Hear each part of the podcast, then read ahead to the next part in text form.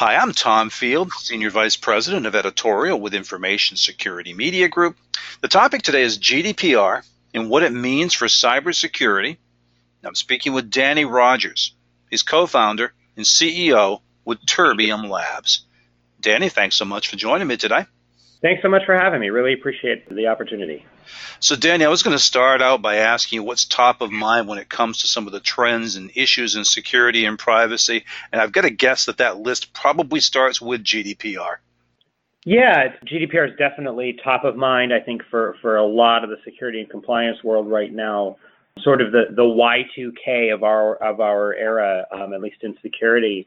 And I think actually it's to me, um, you know, part of a much larger conversation that's now been been catalyzed by a lot of the, the recent news around regulation in general. Um, I think there's you know a, a new open conversation which uh, you know I personally am am, am uh, excited about uh, about you know regulatory interventions to help make you know individual data safe, uh, better protected and, and and more private. So, Danny, how do you find that some of these trends overlap with what you're also seeing on the dark web? You know, I, I think what's what's been interesting throughout our entire journey doing doing dark web intelligence uh, so far is just how much data is out there. Really, that that you know we we say that that companies, you know, there, there's sort of two kinds of companies: those have been been breached and know about it, and those who've been breached and don't know about it, right? And and I think that you know, if if data really is the new oil, as people are saying, to date it's just it's been stored in leaky containers and cardboard boxes and rusty barrels and things like that, and that's caused just this sea of what we would call you know data or oil, you know, to torture the metaphor, oil spills all over where we look on the dark web, and and uh, and you know I think that all these you know there's companies out there, there's entire industries that have that have reaped major, major benefits and and uh, and huge rewards from um, collecting huge amounts of data. But because you know the people they're collecting it on, the individuals are not often their customers. There's much less incentive to keep that data safe. And so I think regulatory interventions are are a really great step forward to help um, encourage the responsibility of protecting that data and and uh, you know from theft and from misuse my dream is that that the dark web, you know, the, the amount of data that we see on the dark web eventually goes way down, and I think regulatory interventions are one way to help help hasten that process. Danny, to combine a couple of topics we've touched upon here, with GDPR so focused on personal data collection handling, how does this impact your work with monitoring data on the dark web? So that's a really good question, right? Because GDPR has this um, know, sort of dual requirement, right? One is a sort of general increase in security posture. And, and by the way, I should point out, you know, it's not just GDPR. There are new, um, know, for example, New York State DFS uh, cybersecurity regulations that have similar requirements. We're starting to see a general regulatory trend, you know, starting in California, then with Europe, and now in New York State, uh, towards this this sort of, you know, multiple requirements. One, for example, is is a general increase in security posture and and specifically monitoring around data breach activity. Um, but the other is is sort of equally strong requirement to take on the liabilities of whoever of whoever you're sharing that data uh, sharing your data with. So, for example, if I share my data that I've collected as a data controller, as they call it, with a third party, a processor, I still maintain liability for anything that happens on that processor. So so companies are getting much more careful about who they share their data with and, and what requirements their, their, their sort of contract data, data processors are, are under. But for us, it's a really interesting kind of duality because the way we do our dark web monitoring is using this uh, privacy protected data fingerprinting, which kind of manages to thread that needle perfectly and, and, and simultaneously um, you know, provide data breach monitoring services to customers, but but without requiring them to share their data with us. So so not increasing their attack surface, not increasing their risk profile at all, um, and then even under GDPR, not increasing any kind of liabilities they may they may face under the regulation. So it's kind of a you know we've been doing this doing it this way for years, but it's really nice to see the regulations kind of catch up with our thinking on how to solve this problem. Well, interesting point you make. Um, we hear an awful lot about GDPR and the likelihood of similar regulations throughout the world.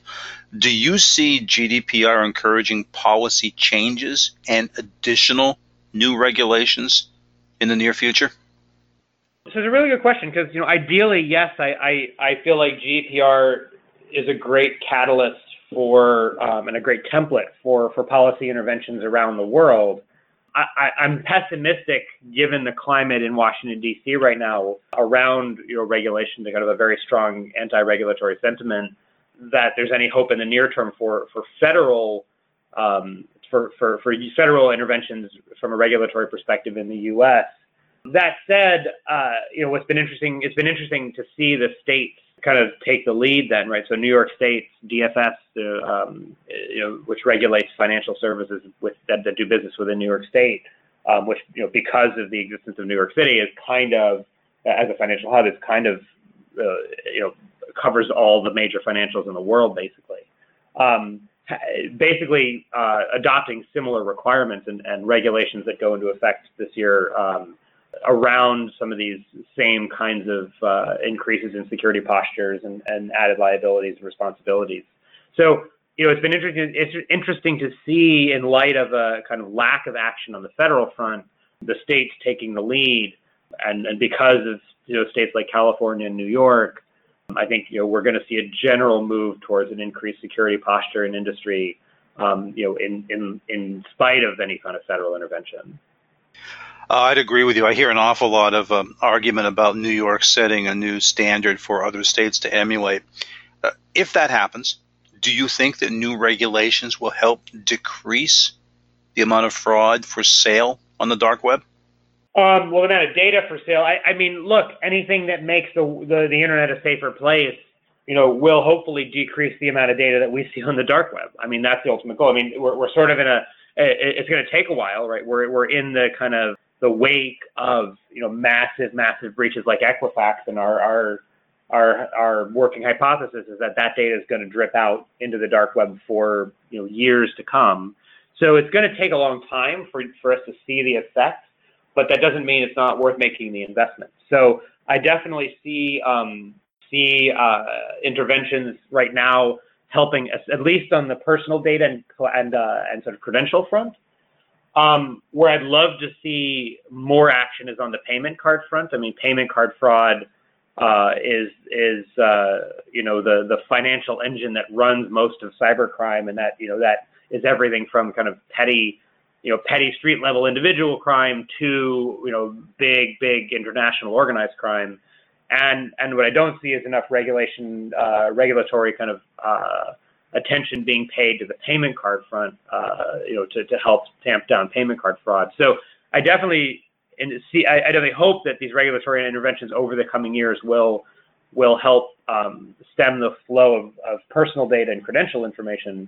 And I hope to see some parallel efforts uh, around payment cards that that that can help pull out the the financial um, sort of fuel that is that is driving a lot of this activity. Well, Danny, this strikes me as a good start of a conversation. I look forward to picking it up with you sometime down the road to see how things have played out. Thank you so much for your time and your insight today. Great, thank you. Really appreciate uh, the, the opportunity to speak. We've been talking about GDPR and regulation and what they mean for cybersecurity. I've been speaking with Danny Rogers. He's co-founder and CEO of Terbium Labs. For Information Security Media Group, I'm Tom Field. Thank you very much.